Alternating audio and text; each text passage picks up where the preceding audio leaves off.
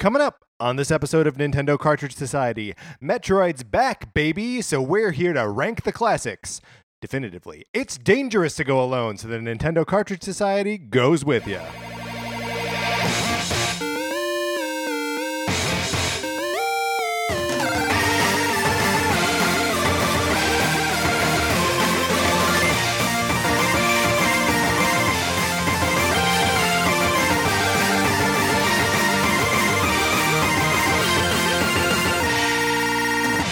Welcome to Nintendo Cartridge Society. My name is Patrick Ellis, joined as always by my co-host Mark Mitchell. Mark, how are you? We're doing great. Yeah, Yeah, it feels like we're like barreling through those opening sentences here. uh, yeah, it's true. Probably because we're like ticking clock. The air conditioner's off while we record, That's right. so the temperature is slowly rising. We can roll this into the weather report. it's been warm, but we're getting through it. Al- Mhm. Also, uh, we are recording on Sunday evening. That's right.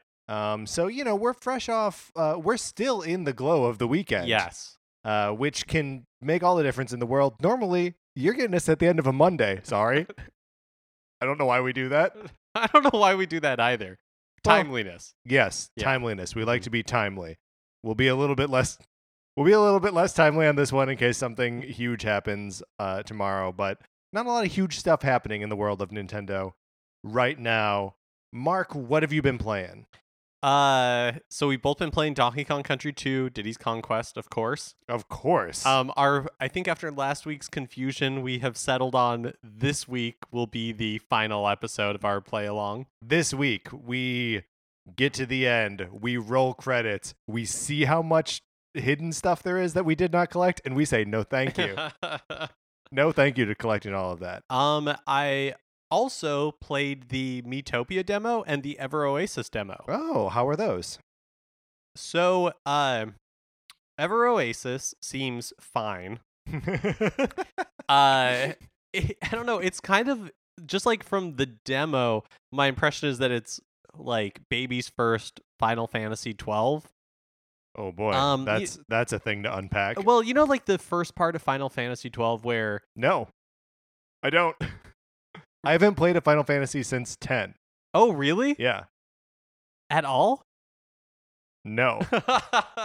okay. Well, okay. So the way that Final Fantasy 12 w- works, or it, uh, a lot of it is like you have like your towns, which uh, you would think of as just your you know normal RPG towns like Mhm. worlds, and then outside of that, you like venture out.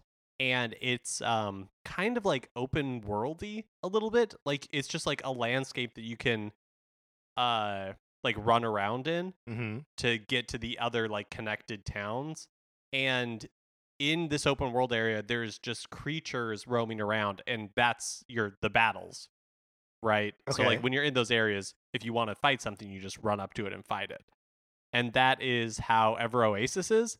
Like the oasis is your hub world Right. that you're like building and it's like a safe haven from uh the chaos you know so it's really just like rpg 101 yeah. you know the bad right. the bad stuff is the chaos Right. and it turned all the good things bad and you are trying you're building And all the bad things worse. and you're building this oasis that's you know like a, a green um wonderland and in the middle of the chaos right. and you're recruiting people and you're trying to get people into your oasis um the combat is like real time and you can switch between your party members it seems fine but it seems like really juvenile like uh which is fine for the target audience but just not something that right. Nothing that we're probably gonna get excited about. and Miitopia looks r- r- like playing the two demos back to back was really interesting because even though Ever Oasis is published by Nintendo, it's developed by Grezzo. Grezzo,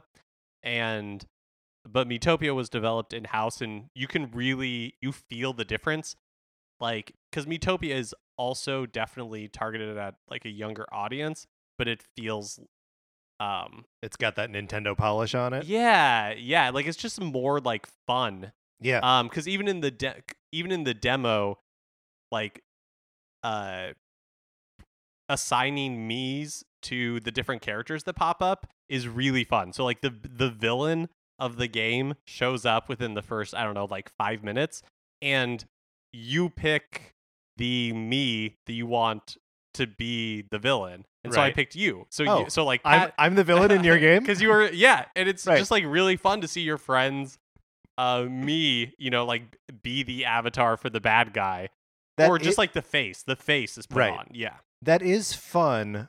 I'm trying to think of how many Miis I even have on my 3DS. Well, so it also comes preloaded with like a bunch for you to choose from. Yeah. At least the demo does. So it's like a bunch of people from Nintendo. Steve Urkel's in there, like uh, Family Wait, Guy wait, wait, characters, some So- dinosaurs, like so is there like a Bill Trinen, a Miyamoto? Yeah, uh, yeah, oh, yeah. that's great. um, Reggie. and like the uh the classes that you, that you assign to the different party members. You know, there's the warrior and the thief and like a mage and all that kind of stuff. But there's also pop star. And sure. cook. Of course there is. like but the actual combat like the game will literally play itself uh you can do auto battles Mm-hmm. so or you can do um turn based and it looks like again it's just the demo but it looks like when you're going from like area to area it's basically just on the bottom screen a straight path where your little avatars are running and then they'll occasionally stop to like have an interaction or to like fight a battle but there's no it doesn't look like there's any real exploration other than you telling go from like point A to point B and then see the little thing like happen as it goes that way. Sure. So it's it's not really an exploration based game. It's, Right. It's just like a, guiding you through a linear experience. So it's not really something that I'm super interested in, but I'm glad I played the demo because the demo was a lot of fun. Oh, I'm gonna pick up that demo and play it now. And I think you've turned me off of Ever Oasis entirely.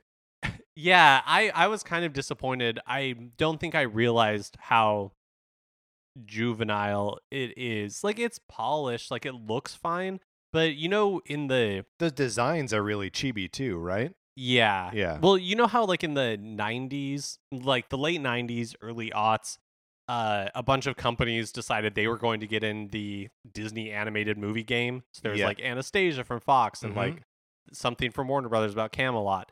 And you watch them and they're like they're like a Disney movie, like they're hitting all the marks of a Disney movie, but they just feel a little weird and cheap and off brand. Yeah. And that's how Ever Oasis felt, where it's like, I can see how this is a Nintendo game, but, But like it's just not quite there. yeah. Yeah.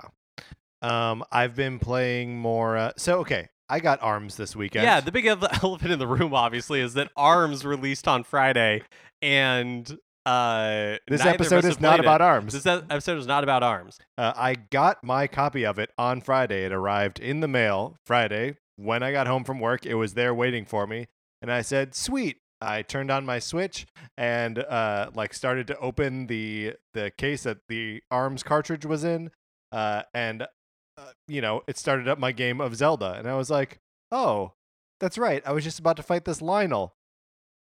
Three hours later, I haven't I hadn't played any Arms, and so the rest of the weekend, uh, any game time that I had, I spent playing Zelda. I am upgrading all of my armor now, Wow. um, or to to the best of my ability, which means I've had to hunt the dragons to get shards of horns from each one of them. Um, I collected three star fragments this weekend, um, and uh, I rounded up all the memories. I'm I'm so excited for there to be more of this game, um, and like the the hard mode. I'm excited about that now because I've got all this awesome armor that I'm just gonna like bulldoze those guys with. I'm very excited. Does it feel like uh maybe in one of the patches they've or like updates they've released that it rains less than it used to?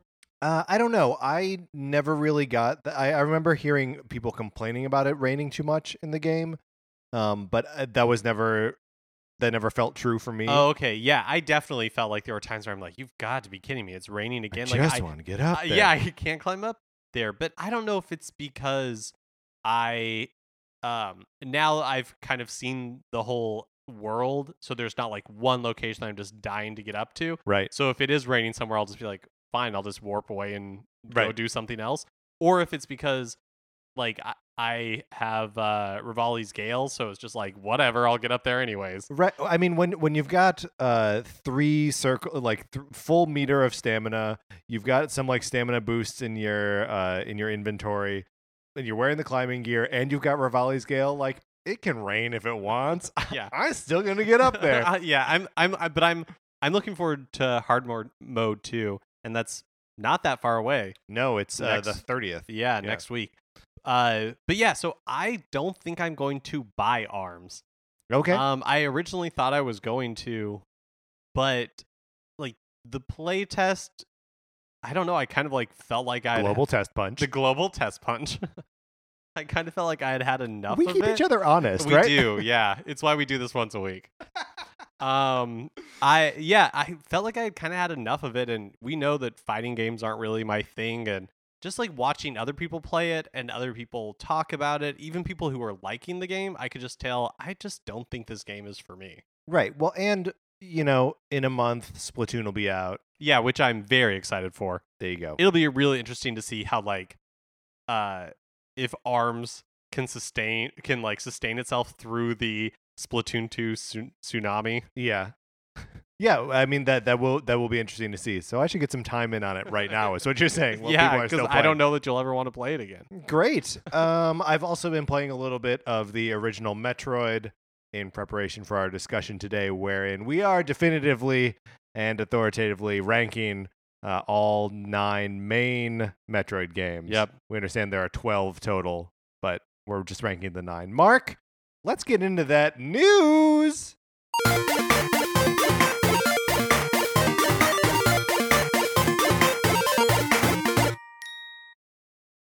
So with E3 wrapping up uh, just a few days ago, most of the news this week is kind of small tidbits that came out through interviews with Nintendo executives. Mm. and a couple of reveals that happened after we'd recorded our episode. So if you haven't yet, you should listen to our E3 episode from last week, um, where we wrap about all of. That's not. We don't do any real rapping. That's not the sentence I meant to say, but that's what came out. So uh, expectations are set. Uh, where we talk about uh, Nintendo's E3 presence, which was pretty great. Um, but one thing that happened on I think like the second or third day of Treehouse Live was Nintendo re- revealed Max Brass, which is a new arms fighter coming as free DLC next month. It should be noted that Max Brass is the last character that you fight in the like championship mode or the the tournament mode uh, when you're playing in single player. So it's like you getting to play the as the boss character. Oh, okay. Yeah. And uh, also coming next month is a spectator mode, much like the one used at the Invitational tournament at E E3. Did you watch any of the uh, any of the tournaments? Yeah, I saw I saw the uh, a little bit of the arms one. Oh, okay. Uh, was it? Uh, you were saying, I guess, um, that even watching people who were playing it, you were like, "Yeah, this game isn't for me." Was it fun to yeah, watch? it, it is fun to watch. The Invitational itself was a little was interesting because obviously there aren't really pro players at Right. this point. yeah. Um, so the people who were in it were good, but it wasn't like. So at the very end, they had the game's producer play the. Um, did you see this? Like, Yeah, so I there's did. the winner of the tournament, and then the game's producer came out and played him in and a just match walloped him, and right? just walloped him. And watching it, it was like super impressive. Uh, what you're able to do in this game, especially with the motion controls, it's like wow, how far we've come from like Wii boxing. Um, but it just uh, uh, so it was really cool to watch, but also it's it was really cool in the same way that watching somebody be really good at like Street Fighter was cool for me, where it's like I never want to do this, but it's cool to watch somebody be great at it. right. Or like gymnastics at the Olympics. Yeah, Where, like, absolutely. I'm never gonna. First of all, I'm never gonna be 14 again, and that's old. but I'll never be able to do what those people can do. I'm still gonna give. I'm still gonna give arms a shot. yeah, I don't. Again, I don't think it's a bad game. Um, I just don't think it's for me. Sure. Uh, Pikmin Four, that was one that we didn't hear anything about, even though rumors of it existing. Well, not even rumors. Like they've straight up said that they've been working on a new Yep. Pikmin game that wasn't Hey Pikmin for a while. Uh, Eurogamer finally asked Miyamoto about it, and he said that they are that it is still in development, but they can't say anything more than that. Which is fine. It's uh as much as we know about Metroid Prime 4. So Uh, yeah, these fourth entries in in series, we uh we don't get a lot of information on, they also showed us a little bit of co-op for Super Mario Odyssey. which is exciting. one player plays as Mario and the other one as Cappy. it kind of looked to me like a souped up version of Super Mario Galaxy's co-op. Uh, and I really like the that sort of uh limited co-op um in Mario games. It's uh both Sarah and I play um the 3D Mario games. Um so we'll be fighting over the Switch when Odyssey comes out. But it's nice that even when the other person is playing Sarah's your girlfriend. Sarah's for- my girlfriend for new for new listeners. Um Sa- Sarah's my dachshund. She pause at the controller um and uh j- just having like some other way to be engaged with in it without having to be because mario can be a stressful game right um just to have like a little bit of interaction to um the spectator portion of it is fun Yeah, I I don't know. I've uh I guess I haven't really played in co-op very much. Like my only experience was in the first Galaxy and um I guess I didn't think it was very fun, but I think that also might be just like the circumstances of which you're playing. Absolutely yeah i mean i i think it has to be viewed as like something that the person watching the main player play can also do well while just watching them play games you know what i mean Yeah, I mean in a lot of ways it seems like the little sibling mode. Yeah, yeah. Uh, and if that's what you're thinking of it as, and not like, all right, we get a two-player experience, Right. Then it's fine. Yeah, yeah, yeah. I'm glad that it exists. I'm also glad that Captain Toad is in the, is in this game. Hey, thank God. Right? I thought we were gonna lose Captain Toad. We were never gonna see him again. Little guy's back. Uh, Mario and Luigi Superstar Saga plus Bowser's Minions coming this fall to the 3DS. Um, so we had a few weeks ago we had talked about somebody had like data mined the Mhm. uh e- 3DS eShop, and they found a logo for a Mario and Luigi Superstar Saga game, like Superstar Saga DX or something like that. Sure. There, there was some uh, new release of this game that uh, people were able to spy in in the data mining on the eShop. But So, now we know what that is. yeah, it's it's like a reimagining of the GBA game. Mm-hmm. Well, it's not the the game itself. Is it reimagined? I think so. I think it's basically like I mean reimagined in the sense that I don't think it's a port. I'm pretty sure Sure. like everything is redone, like the Okay, graphics cool. and everything. And then it also includes a new Bowser's Minions mode. Which looks like it looks to be kind of a uh, tactical sort of game where you pick your units and fight them against other other units. It's a side story to um, Superstar Saga. Yeah, you play as uh Captain Goomba, and the goal is to collect as many minions as possible while you're saving Bowser. so let me ask you this: Is everyone is every type of creature in the Mario universe eligible for the title of Captain? We've just celebrated the return of Captain Toad. Uh-huh. Here now is Captain Goomba. Leads me to believe we got, you know, Captain Piranha Plant, Captain Mole, Well, Captain Yoshi. well, we do. I mean, I- I think they are loose with honorifics in the Mushroom Kingdom. Sure. But we know not everybody is necessarily Dr. Mario. Uh, King Boo. yeah, sure. So there's definitely, you know, you don't think he's a king? he might be. I'm not saying uh, what. What? What are you saying that he's not a real king? Or are you saying that he should be a captain, Captain Boo? I don't know. I'm saying we don't have all the information. That's yeah, that's definitely true. Uh, another 3DS game that we didn't know about that was announced was Sushi Striker: The Way of Sushido, announced for the 3DS coming next year. the way of Sushido is such a good it's such a good pun. uh, I probably like am emphasizing syllables weird in that one. So Oh. it should be Sushido. Yeah, like like Bushido. Yeah. Yeah.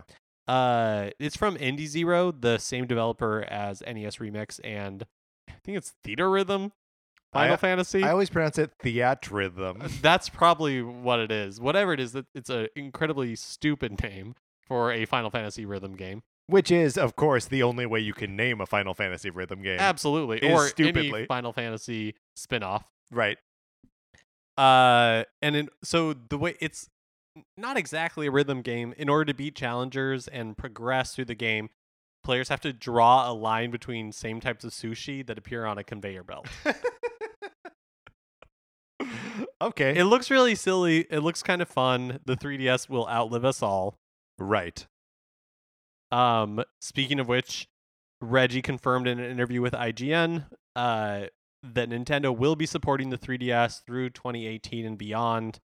And I did not think that was really going to be a thing, and it is very apparent Yeah. that the 3DS is going to be around for a while. Yeah, I think all of, you know, whatever thoughts we had that the Switch was going to replace the console and the handheld, like I think we can throw those expectations aside for at least a couple years that uh, they're going to keep supporting this thing. Uh, and you know, it's got a huge install base and it's easy for it's it travels easy. Uh, 2DS is basically indestructible. You know, it, it makes sense to have like the the boot boutique consumer electronics thing and then also the 3DS. Uh, I th- we might have talked about it last week, but are you going to get a 2DS X Lite XL? Yeah, Light, wait, no, wait, 2DS XL. 2DS XL. Yeah, Yeah, there's no light part of it. Uh yeah, yeah, I think I I think I am. I haven't did they come out in July? yeah, I think so. Okay, that's sooner than I was thinking. Um but yeah, I think I'm going to get one too because, or I'm going to try to. We'll see how impossible they are to pick one up. But I was booting up the 3DS today to like play the demos, yeah. and I've said it before. What a nightmare that It's so experience is on the old 3DS. Yeah. So I want it purely just so that way everything goes a little bit faster. Uh, and so I can play Super Nintendo games on the Virtual Console. Oh, uh, to say nothing of um the new Metroid game. Yes. Samus Returns is a new 3DS exclusive. So, uh, if you want to play that, everyone who wants to play that, you need a new 3DS. Uh, Mark, let's take a little break.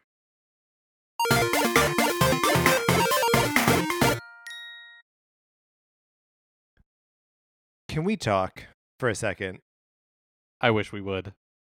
about socks Mm-hmm. and underwear, Yep. hoodies, Absolutely. shirts, Shorts. probably undershirts? Absolutely. Yep. uh, MackWeldon.com. They're sponsoring this episode. And they sell some comfy clothes. Look, it's hot outside, it is. and it'll be cold outside in a few months. Right. We have climate change. Who knows what the climate's going to be like in a few years? We have climate change deniers. Who knows what they're going to be like in a few years? No matter what, we'll want to be comfortable. So, what you do, and you will be comfortable. Look, we've been doing the little jokesies here, but the clothing at Mack Weldon is No joke. no joke, the most comfortable clothing that you'll own. So do yourself a favor, go on MackWeldon.com. This is on a computer Or a phone. or, Or, iPad. not a Switch, Not, a, switch. and uh, enter the promo code Nintendo at checkout, and you get twenty percent off. So you can be comfortable and not spend as much money as you would have otherwise. That's MackWeldon.com promo code Nintendo.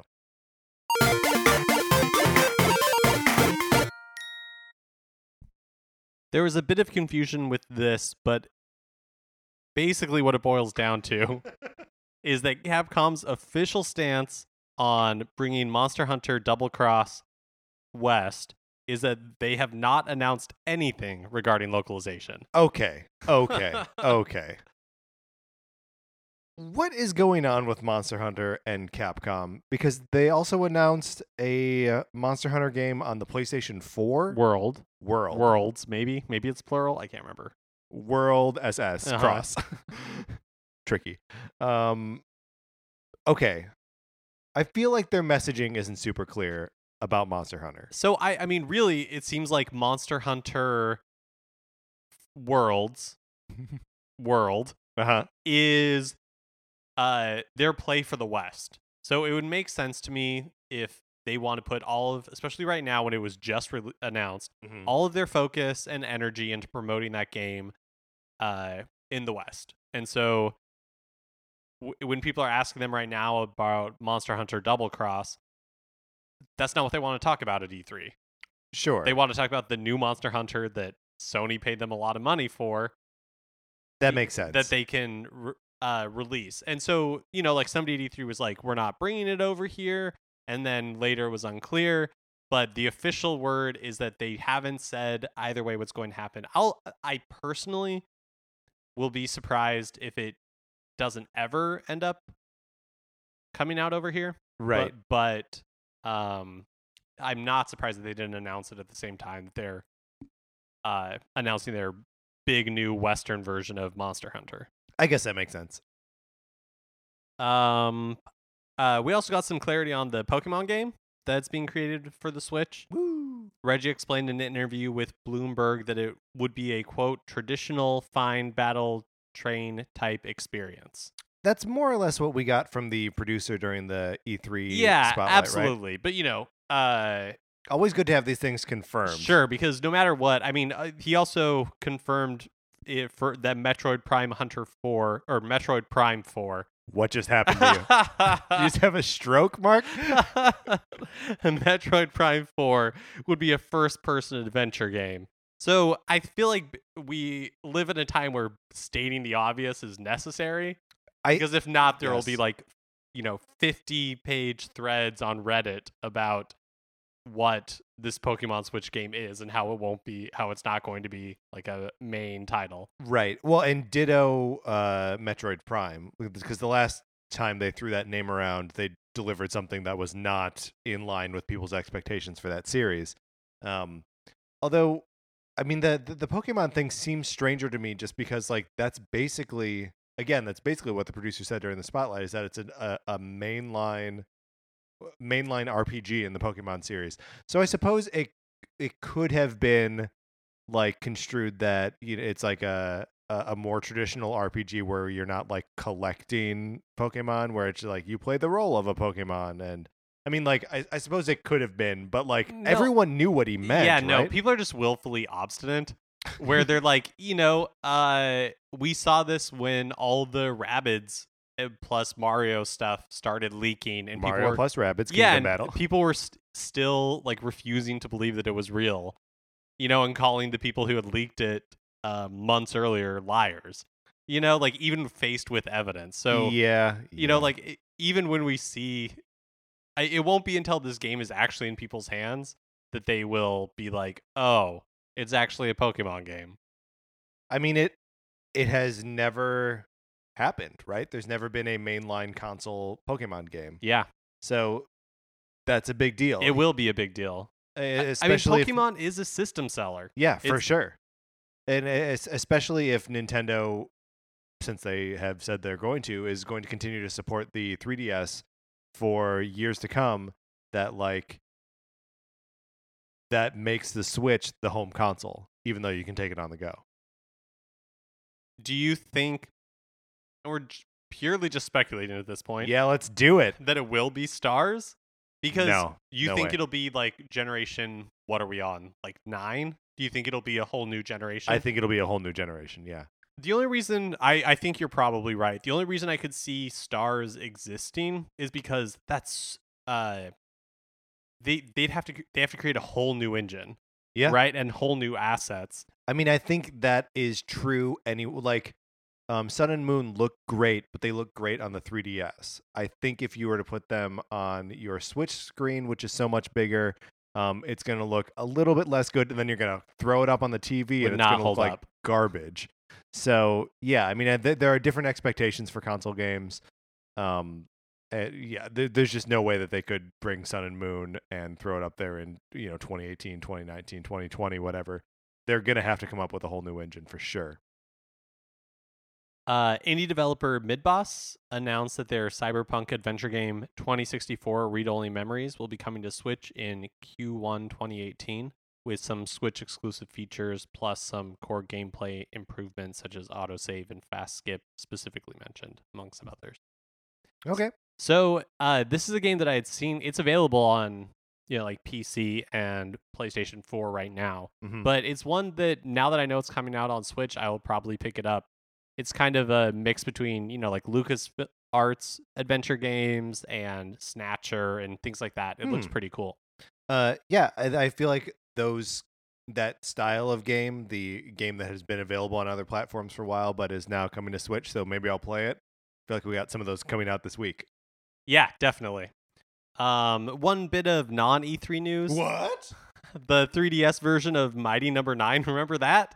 Uh, yeah, It's still coming. but why? I, I guess they promised uh, Kickstarter backers. yeah, uh, I know this is like, so it's a game that nobody wants Right. and that has been in development for so long. It just like feels like a painful slow death. Like you like ran over a dog, but now it's crawling home. Right. Nobody wants to see this No. dog. no, but- you're just gonna scare the kids.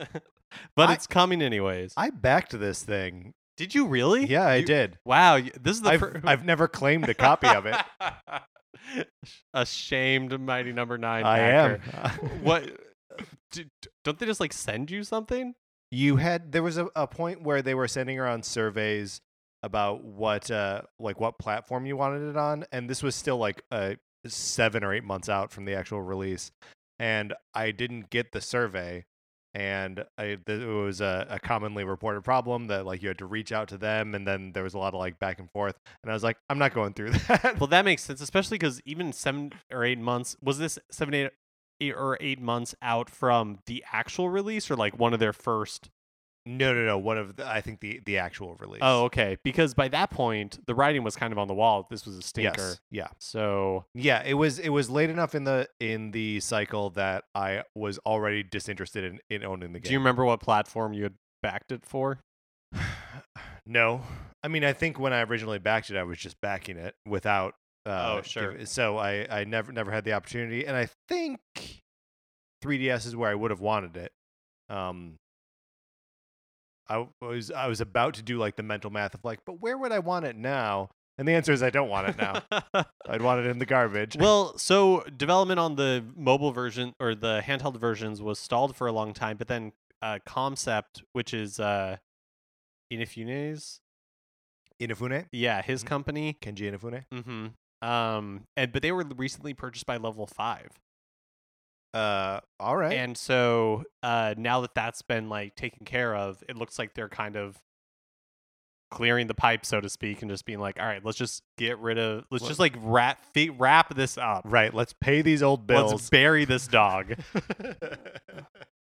Um. So, and that should but be, but no release date yet. uh, sometime this year. They're Oh, actually hoping to get it out uh, sometime in 2017. And the letter that they sent out to backers was like, and maybe sooner than that. So, um, Hmm. so Maybe I should check my uh, spam folder. uh, finally, just a reminder that uh, June 22nd is the last time Nintendo Badge Arcade on the 3DS will be updated with new badges. Um, the app won't be shutting down, but they've kind of they've reached their capacity, and no more badges will be added going forward. um, confession. I sort of like Nintendo Badge Arcade. So I've never opened it up. So explain to me exactly what it is, because I know it's like a microtransaction thing, Yeah. and you're paying for badges, but I don't understand. Like I don't really understand. it. Sure. Well, you're you're paying for plays and uh, every every you know like a, a coin to move the it's like a claw grabby kind of game. Um, and so there there are different boards, and the different boards are just uh, you know little layouts that have these badges themed to specific Nintendo games. Then you when you collect those badges, every single one you can use to um, decorate your 3ds itself. So like all of Oh. all of the folders on my 3DS have um, a badge on top of them. So like my Super Nintendo folder has a um, Super Mario World question block on it. So like I don't, you know, it's got like these nice visual cues, and then you can drop other badges in there. Um, I understand. However you want. That's actually a lot cooler than I thought it was, or than I realized. Yeah, it's it's kind of cool. It's always infuriatingly slow to start. Well, I Um, think that's why they are not updating it anymore Oh, because sure. they have like reached the point where if they like, uh, their limits, quality assurance wise, Yeah, of sure. getting this thing to load with any more badges. Yeah. Well, and so I mean, but uh, I think they could do just like having badges available for a limited time and then like taking them away. Or what if they did like Nintendo Badge Arcade 2? Hey, that's perfect. um, it's also there's there's uh when when you play the app, um, there's like a bunny that guides you through the experience, and the, he's got a lot of uh, a lot of personality, which means he talks a lot. So you don't really get to the the claw game as quickly as as you might like, but um, he's charming, and I, I I like the character, and would like to see him in future stuff. He reminds me a lot of Rusty in Rusty's Real Deal Baseball. Man, Rusty's Real Deal Baseball got a real raw deal because real Rusty Raw Deal. because that's a it was a fun game and like such a awesome way that was like so Nintendo to do like um DLC, not DLC. What am I like in-app purchases? Yeah, well, because like you, uh, you can actually barter. Barter. With, yeah, you can you can get the prices down. It's like so weird and fun and just re- like the characters were great. hmm Um, I mean, ho- honestly, uh, yeah, it's there. There's something about that, like kind of the meta game still being a game in both uh, Rusty and in um, Nintendo Badge Arcade, where I would like to see more characters like that hosting like arcades. You know what I mean? That if there was just a um, you know Nintendo class Nintendo Arcades Classic as hosted by the Bunny, that would be super fun, and I would I would get into that. how much was it like per play? Like, would you just buy like a pack of five? Is that how it worked? And yeah, I like, think it was something like that, like or something. yeah, for like a, a buck for um for five, and you know every every couple plays you get a free play. Um, when it started, it was a lot better about giving out free plays. Um, and when you start, it's like you get five or ten um free plays. And uh, when you unlock a couple badges for one, like in one game, you can get a, a theme for the 3DS, which is nice. Um, it's it's like I never purchase themes, but like I will purchase chances to get badges, which will then unlock a theme. yeah, no, So- totally. I mean, it, it it worked on me. I I probably spent like five or six bucks on it, all things told. But like, I don't know. I, I I enjoyed my experience with it, and I'm. It's not going anywhere, but I'm sad to see it. Uh, no new badges. no new badges. Moving to the new releases. Yeah, so on today, June 20th, Cave Mhm. Story Plus comes out on the Switch, and I'm going to pick this up. Cool, cool. You'll have to let me know um, how it is. I'm interested in Cave Story, but you know, with like a little bit of distance. Yeah, it's also 30 bucks, which seems Oh, that's a bad. lot for it seems a lot for a game that's been out for like almost 10 years at this point Yeah. on on various platforms Mhm. and I think if you bought it physically, so it, it comes with like a CD and a really cool instruction booklet, it would probably be more worth it, but I of course am going all digital. All so it's digital. my own fault. But uh yeah, I realized this weekend because I have Mario Kart and um you know, I'm still playing Breath of the Wild, but I realized that I'm ready for that next thing yeah. and I was hoping it's like media experience. Yeah, and I was hoping maybe Arms is going to be that, but it is not. So I'm excited to dive into Cave Story. Also, River City Knights of Justice is coming out on the 3DS eShop today. Mark, am I a fool? I don't I don't I, do you how do you want me to answer this? I'm considering picking up this game. Sure, why not? I don't. I, uh, I mean, is it going to be like 30, 40 bucks? I th- I mean, I think it's twenty nine ninety nine. Okay. I might be wrong. Um, um, no, you like those games, I like them okay. and the knight, uh, like the medieval times novelty seems worth it to me. Yeah, it seems like it'll be. Look, I'm I'm going to Wisconsin this weekend. I'm gonna need something to play on the plane. That seems like a pretty good candidate. On the twenty second, Oceanhorn: Monster of Uncharted Seas is coming out for the Switch. Uh, as is the Neo Geo game Fatal Fury 2. Uh, Oceanhorn is exciting. Is it? I think so. Okay. I mean, it's a it's a phone, it's a mobile game. It's been out for Right. a number of, and it looks pretty much just like a Zelda ripoff. Right. I just people were having positive experiences with it, weren't they? Yeah, no, I think it's a good Zelda ripoff, but uh Look, there are a lot of Zelda ripoffs out there. 3D Dot Game Heroes, others. um I'll I'll be I don't know what the price is on Oceanhorn. If it's if it was cheap, it's like $8 I think on the phone and on like your iPhone. yeah. Um but and if it's around that, I think I would pick it up. But Well, if it's like there's no way it's going to be at least 20 bucks, right? I hope not. And then on Friday is Ever uh, the 23rd, Ever Oasis comes out on the 3DS. Which uh Mark will be the first in line to Not buy. No. Oh. Oh. um all right. Well, I'm I'm looking for this price but I can't find it. Mark, let's move out of the news.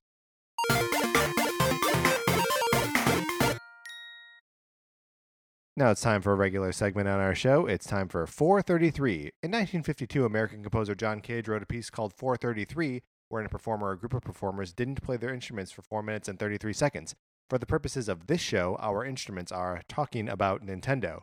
So, for the duration of one performance of 433, Mark and I will talk about something not at all Nintendo related, thus fulfilling the contract of the piece. Mark, you gave us today's topic. Oh, this is no, no, no. You're welcome. Very good. Uh, why, why don't why don't you why don't you kick off the discussion? here? Sure. I just wanted to talk about our favorite Simpson episode ever. Our favorite episode of The Simpsons, hmm the syndicated television program, The Simpsons. You may have heard of it. right. Uh, yeah. What's your favorite episode? If you had to choose just one. So my go-to answer for this has been Lisa on Ice for a very long time, um, because I think it's got some good jokes and it's got that uh, brother-sister relationship down, uh, and I cry every time. It's a it's a When- sweet episode. It's a sweet episode when Lisa loses that ice, baby Lisa loses that ice cream cone, and Bart just like knocks his onto her ice cream cone. It's very sweet, and the music is awesome in, in that moment. What What's yours? so my go-to is King Size Homer. God, so funny. Uh, just because there are just so many moments that really, really make me laugh. Like I love when he goes to see Honk if you're horny. right? And he's just there to see honk if you're horny in peace. yeah. The fingers you have used to dial are too fat. Um. Yeah, I think I think that's that's the one that I But so I've been watching a lot of early Simpsons recently. Uh huh. like which I would say like the first like nine or ten episode or seasons, Yeah. and uh Which is now like the first third of the show. Yeah. By the way. um and you, one you realize like how much was lost when they moved to HD Yeah. because it used to be like super visually inventive. Mm-hmm. And now the presentation is a lot more just like proscenium based, like normal staging. Yeah. Yeah, and uh also what like a great job they did of capturing. I don't know, or just like the spirit of like Bart as like a ten year old boy, and you know, like when uh Bart imagine imagines things, you know, and it's like a giant ant taking over a school or something like that. Yeah, I re- I remember thinking that the Simpsons had some like supernatural ability to see into children's lives and like put them up on the screen. That like the kid specifics on that show were always so good, um, and felt true to my experience.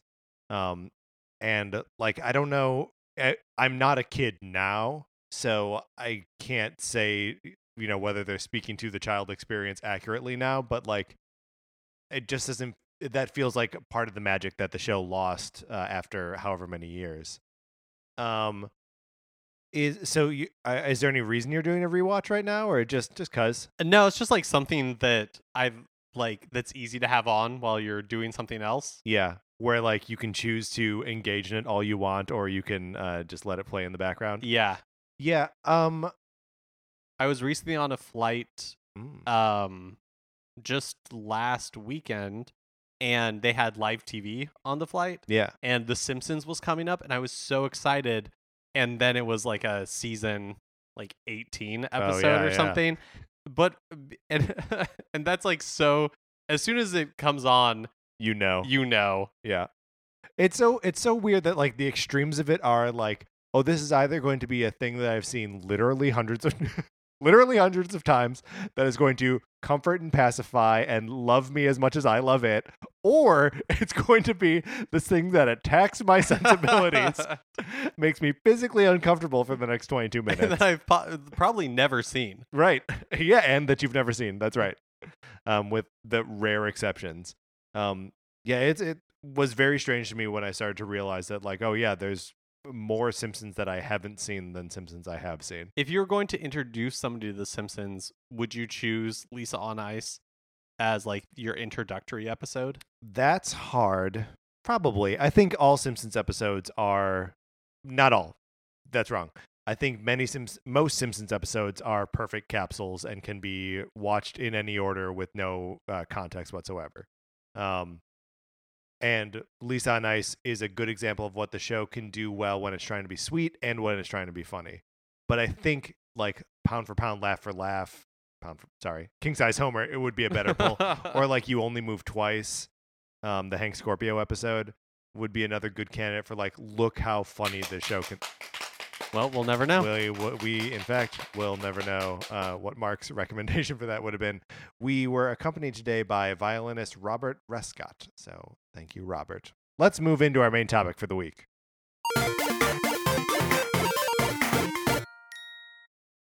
Okay, Mark, it's on. All right.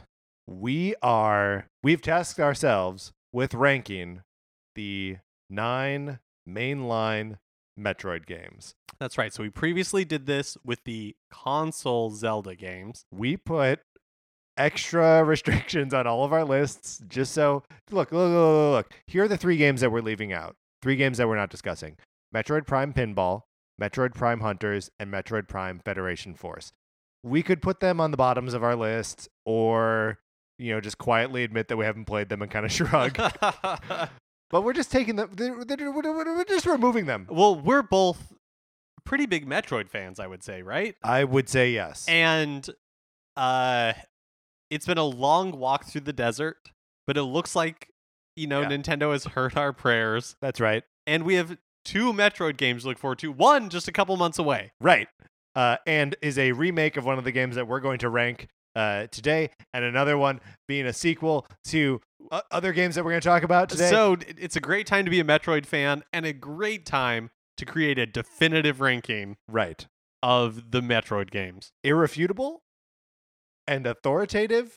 I'm not arguing with either of those. So we have come up with our own separate lists without consulting with each other. We're uh, conducting this the exact same way we did the Zelda console ranking. Mhm. We will come to a consensus by hell or high water, and uh, that'll be that. If That'll be the definitive uh, Nintendo Cartridge Society ranking. right. And of course, that by proxy becomes the definitive That's right. ranking. Uh, and we, you know, you'll probably see other lists on the internet somewhere. Just know those lists are fine. Just know that they are not part of our official ranking, which is irrefutable, uh, c- cannot be debated or denied.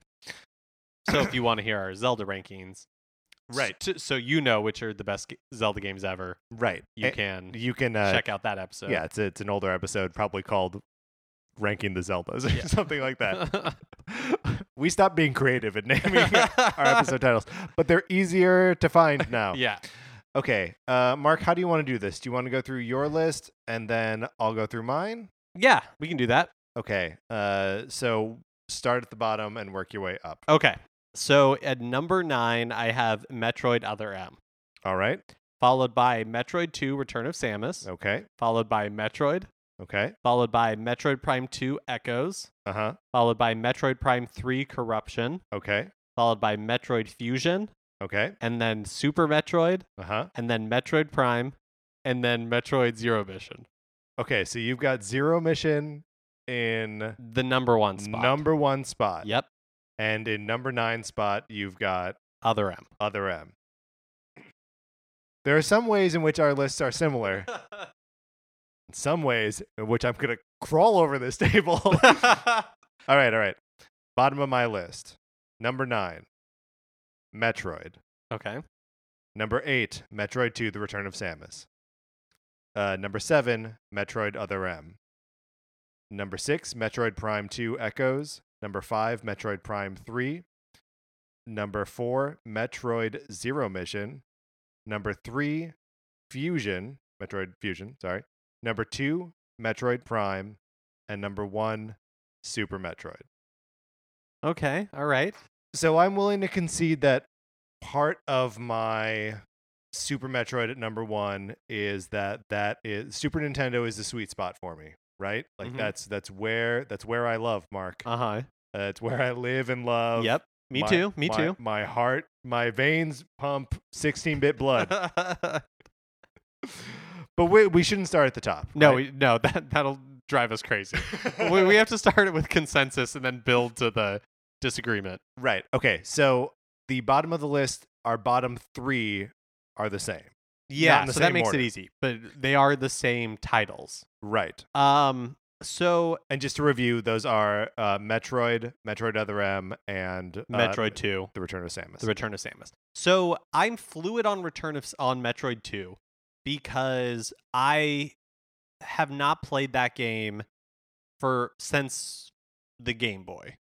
So oh, my- you- you're you're fluid in, in where you're. in where we want to place Okay. it. Be- uh, I like thought you were saying like like it's a language that you speak. Fluent, I guess, is what I thought you said. um, and so have have you played it more recently or like gone back to it or anything? So are we both basing this on? Yeah, Like- I'm I'm basing it on on old memories as, Okay. as well. Yeah. um like really like all three of those I, I i do feel like metroid is the best out of the three only because it's it was like groundbreaking Here, yeah, okay. So it is, but I feel but it's like, not a. it's not a fun game Yeah, i don't f- like playing that game I feel like we didn't grant the same uh, kind of leeway to the Zeldas when we ranked them, um, and I don't think that Metroid is the original Metroid is as good a game as either Nintendo Zelda game. I think both the Legend of Zelda and the Adventure of Link are better games. I, I definitely agree with you on the legend of zelda um i hated the adventure of link so Fair enough. but i don't really like metroid all that much it's like i don't think it's fun to play anymore here's the thing the difficulty curve in the original metroid is it's out of whack it is unbalanced um the the game has awesome exploratory elements and it's got some of some of the series like um least pushy um like ability gating right? Like you don't always need to have the next item to get into the ne- like you're you're making you're breaking new ground sometimes just by getting like a, a a missile upgrade or an energy container where you're like oh I can stand to be in this space a little bit longer. Um and all of that's really cool except that like you can just get blown away by like a couple bad poorly timed hits or like fall into lava and you can't get out of it or whatever um and so like that combined with the the game isn't super good at communicating its environments to you um so like each hallway each like tower whatever looks the same I, I was playing it today and was drawing like a map in my lap because I was like, there's no way I'm to be able to play this without a map. I need to make it myself. Um, and, uh, you know, e- even still, I was like getting lost and confused and frustrated. Um, and especially when Zero Mission is out there to like retell that story and kind of represent that experience, I just feel like I just feel like I put this one at the bottom of my list. So why would you why do you put uh Metroid 2 above it? So I put two above it because I I like the way it expands. First of all, it expands the uh the move set and like the equipment in a way that is exciting. It has a lot of the same problems with um exploration being like strangely presented to you. The Game Boy can only show you so many different environments, right? Um but like, you know, that's where we start to see uh, a spider ball and spring ball and a varia suit and you know all of these other the, uh, the different beams besides just wave and ice you know um i metroid 2 for me is where that series starts to look like itself um yeah so i i i think it's a better game than the original And then why other M above, Above either of those? Yeah. Uh, well, because for as much as you and I complained about Other M when we played it, you can check out all those episodes where we are complaining about Other M. Um, it's not really a negative gameplay experience, right? Like we would get frustrated from time to time, um, but like we always sort of knew the score and like knew what was happening. I don't know. It's the the other two games. I I can't see myself like muscling through Metroid or Metroid Two at, at any time in in the future. Whereas um, I could see playing Other M again, and I know like a lot of the chances that it takes. Well, what, why don't you tell me why you have it in in in last place? Um, uh, so I guess I have Metroid above it because, and Metroid Two above it Mhm. because I I think even I think Metroid was like groundbreaking, and I do think that counts for something, even though, uh, it is not a game I would I ever enjoy going back to. Sure. Um, and like you said, like Metroid Two improved on Metroid in a lot of ways. Like I, uh, but Metroid Other M, I just it doesn't really feel like a Metroid game to me. It's Mm-hmm. vi- like very guided. The Yes. combat isn't really fun, but combat is like the focus of it. Mm-hmm. It's so story oriented, but the story isn't interesting Yeah. like the idea of having to play through other m to me sounds like such a drag because it's such a time consuming experience Yeah. for such little reward like it didn't do anything better than we've seen in eh, like it didn't even do combat better right, Yeah. than anything we've seen in a 2D Metroid or a 3D Metroid. To me, it just feels like the least interesting title in the series, even though it tried some things and none of them worked. I mean, I think it it does try some things that that do work. Well, well, the uh, well, the moment to moment like storytelling is stupid. I think like the bigger story of the game is interesting, um, and like e- exploring Samus's relationship with um people that like used to command her in some capacity. Like, I think that's cool. I know that's not executed well. Um, and I also think some of the environments in that game are nice. I do think some of the environments in, that, in the game are pretty nice. Uh, and I was actually, even though it doesn't look great, I was surprised it it looks okay Yeah. graphically. Yeah. Um, for being two generations ago at this point. Here's here's what I would like to put forth. Sure. Um, I'm I'm okay for our definitive list putting Metroid Other M on the bottom, Okay. but then I would like to go number eight Metroid, number seven Metroid Two: The Return of Samus. Yeah, I think that makes perfect sense. Yeah. Uh, here I'm going to I'm going to type this. Keep track. So now I think we uh so those three we have Other M, Metroid, the Metroid 2 Return of Samus, and then I think both of our lists had Metroid Prime 2 Echoes uh next and then Metroid Prime 3 Corruption just above that. That's correct. So uh, I, I think it's it's obvious that um, we like there's a little bit of a divide um, with what's next, just between the 3D Metroids and the 2D, right? Um, and for the most part, we're ranking the the 2D ones higher. And uh, uh yeah, I'm actually I guess we haven't we've never talked about it before, but I think Metroid Prime 3 Corruption in general Mm-hmm. has a better reputation than we have it ranked. You know, like I oh, think really? I, I think I think so. Um, I think people really really liked it and like really liked the pointer controls on the Wii. Um, I've got a real problem with the pointer controls. Um, that they're the only way that I can play um, any of the Prime games now. Um, I've got them on. I've got them on the Wii U as they were sold as Wii games with the pointer controls, the the Prime trilogy, um, and do you have a boxed copy or digital? digital. Um, yeah, that box copy is worth like a hundred dollars. yeah, it's rare. it's rare.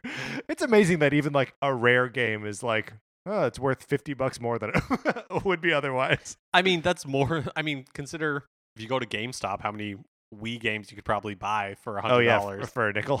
Yeah. uh, yeah. So, let's talk about why. Just in in ranking the Prime games, um, obviously w- we put um more stock in the original Prime than the other two. Um, you want to talk about why that is? Like, what? How how how do you rank those games? How do how do you distinguish those three games? So cor- there's a couple of things I didn't.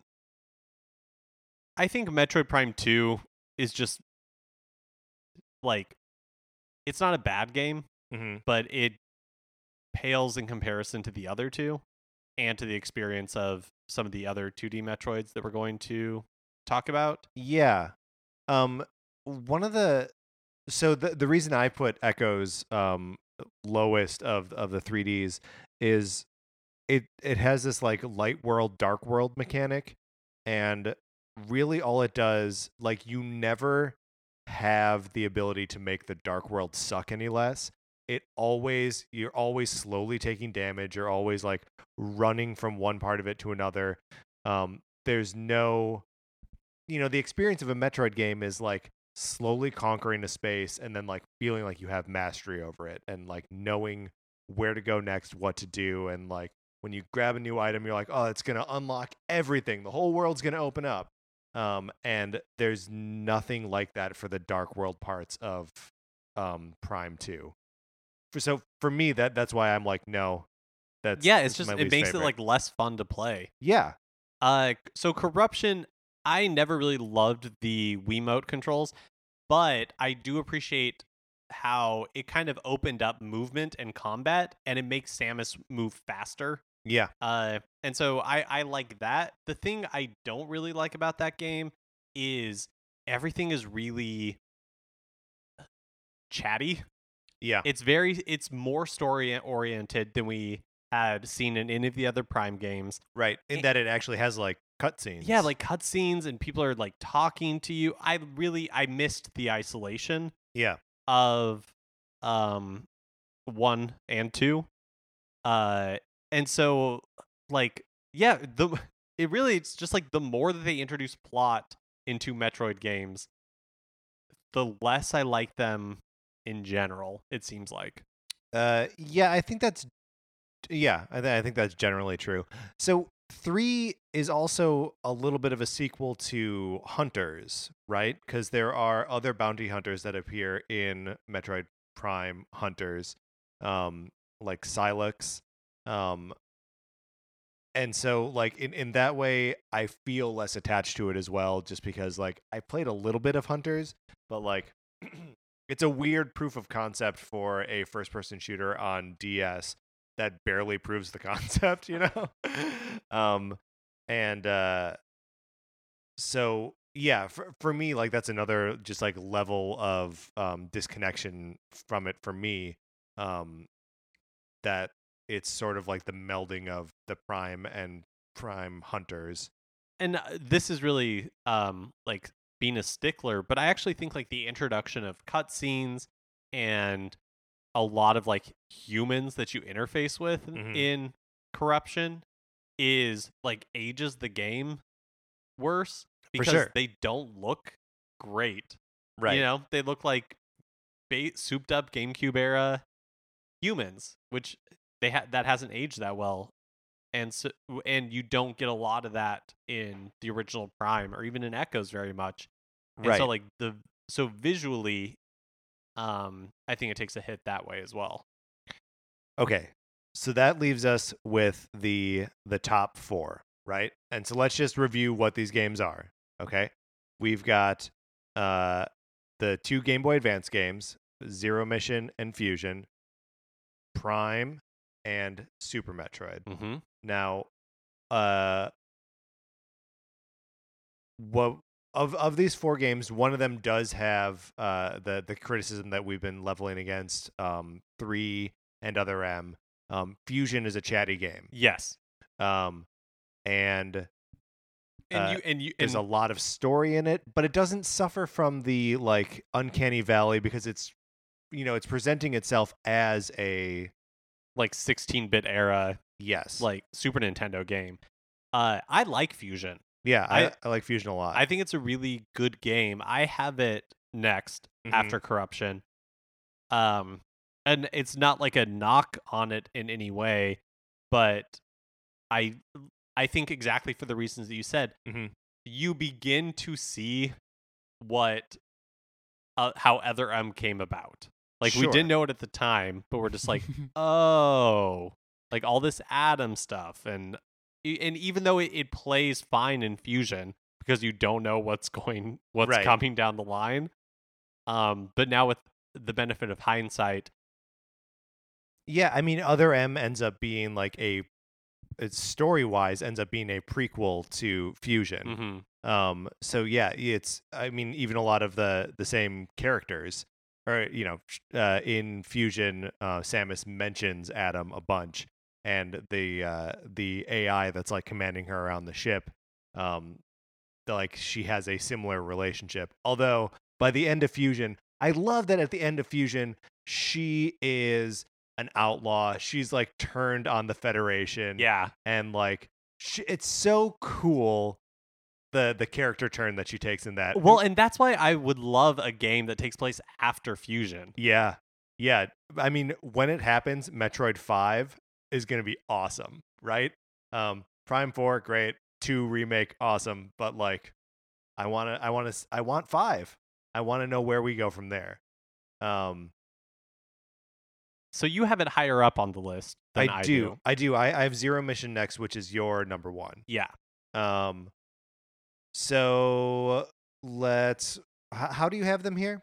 So I have Fusion, Mm-hmm. followed by Super Metroid, followed by Metroid Prime, Mhm. wi- with Metroid Zero Mission as number one.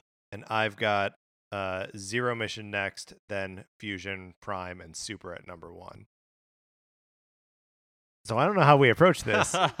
um, okay. I well, think both of our lists are valid. Uh huh. First of all, um, But not definitive. But not definitive. We're not there yet. Okay. Well, I think that we should talk about where we want to place Fusion because this is a title that we don't disagree on that much. sure. You have Zero Mission below it, right? Right. And uh, so why is it? Why do you like Fusion better than Zero Mission? I like Fusion better than Zero Mission because of what it does for the character of Samus. Um, I I love Zero Mission, but one of the things that I think it is actually not great about is that it introduces the like zero suit Samus, um, which is a fun like game mechanic, but is also like not a way that we ever saw the character presented until then. That like she used to just be this like tough as nails, you know, wearing this like mech suit thing, um, and then I don't know. That, it- there's so much deviant art of uh, Right. Zero Suit Samus, um, and like you don't even have to go very far to make it like inappropriate.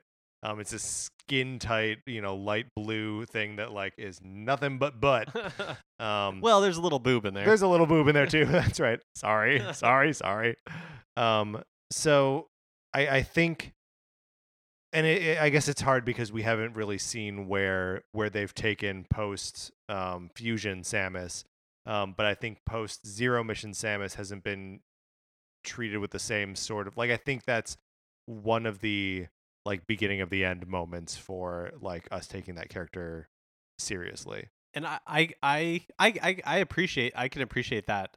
So for me, Zero Mission is in a lot of ways like gameplay wise, Mm-hmm. like Metroid 2D Metroid perfected. Sure. Um it's like they took all of the lessons that they cuz it's to call for me to call it just like a remake of the original Metroid is not true. Like right.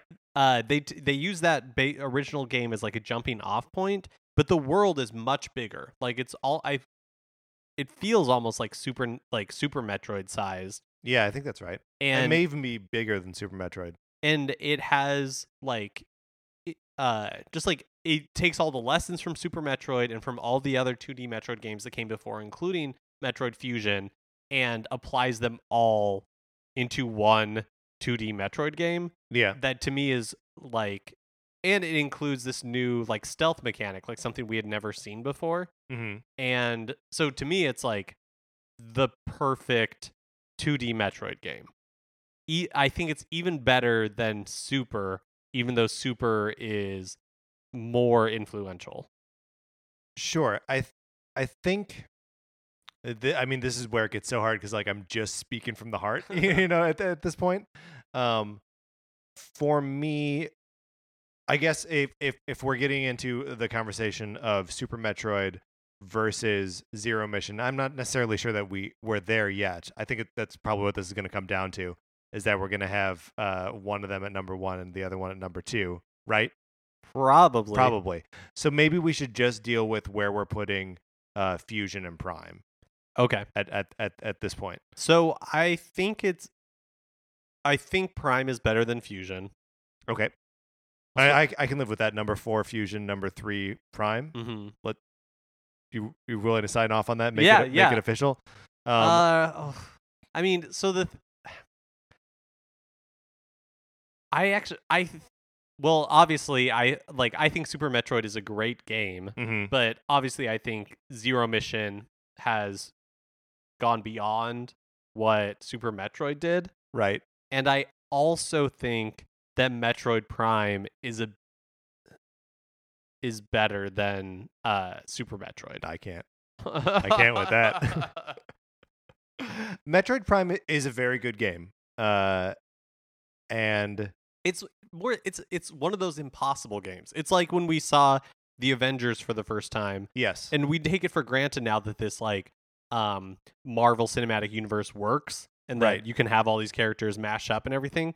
But at the time, everybody thought it was going to be a train wreck. right. Like there and so watching it and having it happen and work was like, "Oh my gosh, they actually did it." Right, that like it's a successful story on its own. Plus, it's like a good conclusion to, or at least like second chapter, third chapter in a lot of these character story arcs. Yeah. Yeah. but- and it's uh and I feel kind of the same way about Metroid Prime, where this is a game that should by all accounts should not have worked. You're taking met, like a 2D side scroller game and you turn turn into the third dimension and it's amazing. Like the storytelling is pretty amazing. Mhm. The and it all just happens like through the environment and there's as much story as you want there to be and if you don't care about any of it you can kind of just ignore all of it Yeah. uh, it retains like the puzzle solving elements and the combat i um, Being a ball feels great. being a ball feels super g- cool uh and they kind of they knocked it out of the park on their first go So, I mean, I agree. Look, at this point, we're talking about four great games yes in my mind. mm-hmm. Um, that, uh, and I think for for me, probably this is where the divide is between like um the great Metroid games and the rest of them. Mm-hmm. Um, which obviously we were able to rank definitively. um, but so here, it, I mean, no matter where we put any of these here, there's going to be some some heartbreak, Yeah. right? Yep. Um, God, I have a real hard time not seeing, and I understand that like we have different number ones on this, um, but like having super at three is too much for me. so, um, I, I, I don't know. I guess it, we let's talk about Super Metroid because I feel like we haven't really talked about that game sure um that much yet. Uh, so Super Metroid's got some awesome environments. Um, it ha- it it has those kind of like blow your mind um moments of traversal where like um you know planting the power bomb uh in in the tube that leads you into the water world um just shattering it and granting you access of flooding that area um just, just cool cool moments like that um or uh going around the the ghost ship part of it um before it's been like reactivated and like turning on the power and the whole thing like springing to life um there's just so much implied storytelling there about like what's on that planet why it's on that planet um and I, I love the the wildlife that you encounter in there. Those little monkeys that teach you how to do the wall jump, and that bird that teaches you how to do that super fast like dive thing, and those uh, characters come back in Fusion. Um, and even even the way uh, that that opening cinematic at the time uh, was also mind blowing. Just to hear a voice uh, speak, uh, "The last Metroid is in captivity. The galaxy is at peace." Um, and having that whole like self destruct sequence right at the beginning, which um, is then kind of mirrored by the end of the game. I don't know. For for me, it's just like it's like a perfect package. I love that game so much. Um, and I, I think I like it for its efficiency. Like you can have a really solid um, play of that game with a high completion rate that lasts like seven or eight hours. Um, whereas I, it's hard because I haven't done like a full playthrough of Prime in years. Um, but my memory of that was uh, it being a lumpier experience. Um, but it does deserve a lot of credit for like working out the kinks, right? Of like, uh, it tilts the camera down when you're approaching a ledge that you're uh, that you're jumping from, just like automatically, so you have a sense of where you are. Um, and I also think the atmosphere in Prime is mhm. pretty amazing too. Yeah. Like the environments and the way that they were c- able to convey them using GameCube technology mm-hmm. is like I obviously it has been surpassed graphically, but I think it still holds Right. up pretty well. Well, right, because it's not it's not really uh, relying on like graphical power. It's more design that gets it there. I think one thing that Prime also does really well is uh, finding ways to sneak in little character beats or like little moments that remind you um, who the person is. Because you know, one of my complaints with uh, first person games is that like you lose that connection to uh, the character because you're kind of just they're your avatar. But like when you um, blast something like at close range that you can see Samus's reflection in the visor. I always thought that was so cool. Um, and you know, like when you when she'll grapple onto something that you can like see her arm reach out to grapple. Um, yeah, I, I mean at this point I'm just I'm just complimenting these games. um okay, so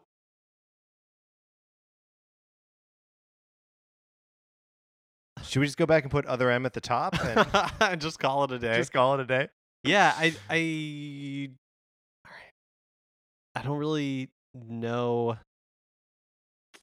I mean, I guess what we have to do is just put We have to compromise. put Prime above Fusion.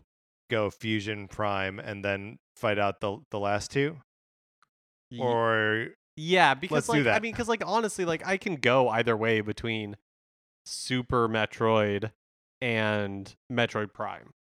You know, they're both sure. really great games, but it's just a sliver between, you know, like which one do you prefer? yeah.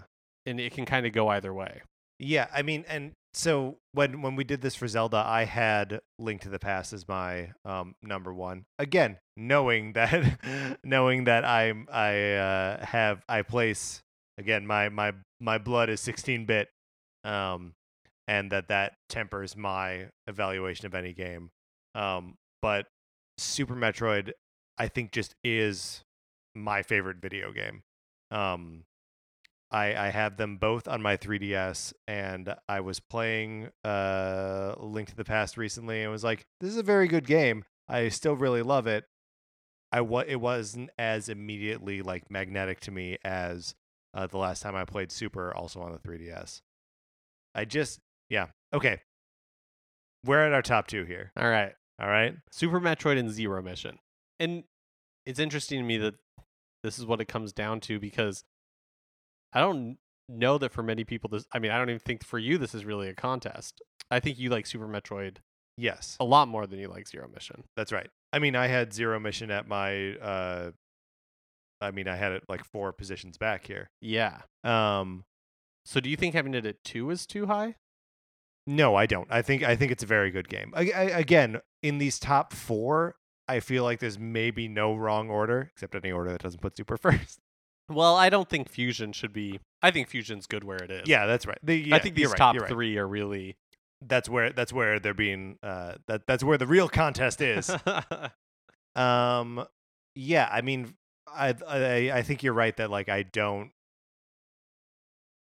If if we were to put zero mission at number one, that would just be me conceding.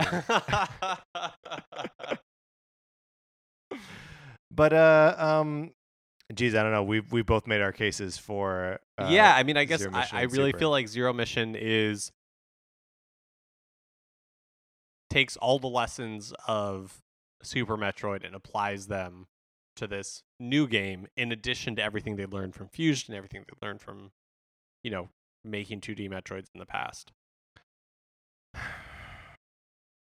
But I also understand your point about, you know, like we talked about with Fu, or I talked about with Fusion, how you've seen uh, at the time you couldn't tell what Zero Suit Samus was going to become, right, but looking back, you know, you're like, oh, this is where that happened, right. Um, and it is not as fresh an experience as Super Metroid was, and you know, like when Super Metroid happened. There's a reason why Metroidvanias exist, right? And it's, not because, of Super Metroid. yeah. yeah. Um, So if it's we're because of Super Metroid and Castlevania Symphony of the Night. That's it. so if we're counting, you know, like w- if we're taking into account which one had the big has the bigger impact, I you know, like I don't think you can question that that was Super Metroid. Should we talk at all about um the platform on which these like I think one of the big things in Zero Mission's favor is that it is a Game Boy Advance game, right? Like Metroid on 2D Metroid on handheld makes a lot of sense, right? And Yeah, totally. Also, it doesn't look bad when you play it now no, on like the Wii U Virtual Console. yeah, I I agree. I mean, I think the same is true of um Super Metroid. Oh, that it- absolutely. it- they they both those games have have great sprite work. Um Oh boy. So you're saying because it's on a handheld and 2D Metroid kind of like lives on handheld now because Uh, it didn't. It didn't. right. I mean the right, well because there was no such thing as un- until very recently uh 3D Metroid um at that time. Uh on handheld or otherwise. Yeah. There's no there's no easy and we we cannot do tied for first place. we cannot. This is a list, a ranking. a definitive ranking. That's right. Okay. Um. Yeah, I And, mean, it's, and it's only getting hotter in this room. Who's gonna fold first? All right. Uh. I mean, it's not like this is like a heartrending decision because they're both really, in my opinion, they're both really great games. Yeah, I agree and so that. to concede that Super Metroid is uh maybe more deserving of number one than Zero Mission is not like, you know, a heartbreak. I agree. I I feel like I would be heartbroken to uh to put Zero Mission above. That's what I mean. Super, That's what. I mean. So like for me, it's much easier to say, yeah, let's put Zero, Mi- especially since you had Zero Mission much further down your list. Right. Like if you had your druthers, it would not even be in the conversation for the top three. No, it'd be at number ten off the list. I'd say let's get Federation Force in here. um. So yeah, I I think I like yeah I'm I'm comfortable putting Super Metroid as number one and Zero Mission is number two. All right. I agree. Very gracious of you, Mark. Thank you. uh, all right. So here are we ready for our definitive list, irrefutable and uh, authoritative. Yeah, I mean I feel I think this is a pretty this is a good list. I think it's a good list too. Let's read through it. Okay. The bottom of our list, number nine, Metroid, Other M. Rest in peace. Re- rest, rest in peace, uh, Dr. Bergman. Bergman, Bergstrom, What's Bergman. Bergman. Pretty sure I it's was right. Yeah. oh yeah, that's right. Because Bergman. yeah. Number eight, the original Metroid. Number seven, Metroid Two: The Return of Samus. Number six, Metroid Prime Two: Echoes. Number five, Metroid Prime Three: Corruption. At number four, Metroid Fusion. At number three, Metroid Prime. At number two, Metroid Zero Mission. And at number one, Super Metroid. It's a good list. It's a good list. I think we I think we did good. That was tough, Mark. Uh, all right, let's get out of this topic.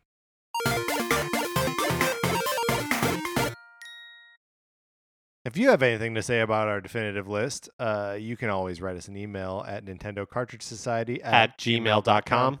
However, just know that if you have them ranked in a different order, it is uh, non-compliant with our definitive. But we still want to hear about we it. We still want to hear about it. Just know that uh, it doesn't uh, th- th- count. I mean, Eh. it won't be definitive, Right, but that's, right, okay. That's we right. do lots of things that aren't definitive That's right. I do non-definitive things all the time. all the time. Uh, also, where would you, if if you had the our definitive list, which you do, and you wanted to rank in the three that we left out, where would you slot those in? All at the bottom, some of them above other M, some of them above Super. Probably not, but I'd love to hear. Uh, love to know where that prime pinball goes. Uh, all right, that's gonna do it for this episode of this show, whatever it's called, Nintendo Cartridge Society. You can email us about whatever you like. Again, the email address is Nintendo Cartridge Society at, At gmail.com. You can check us out on Twitter. We are NinCart Society. And the Facebook page is just Nintendo Cartridge Society. We would love for you to rate and review us on iTunes or uh, you know tell a friend about us while you're checking out what uh, us. You can check out other What's a Creative uh, podcasts. Mark was just on the Trust the Bachelor Process podcast and was very funny on it. Um, and you know, Mark and I show up on stuff all the time. Uh, if you like our opinions, you can check out our reviews of comic books on retconpunch.com. Olivia Duncan made our logo. Our theme music is provided by 8 Betty. You can check out his music by going to his website, which is just 8bitbetty.com, or by listening right now. For my co host, Mark Mitchell, this is Patrick Eller saying thanks for listening.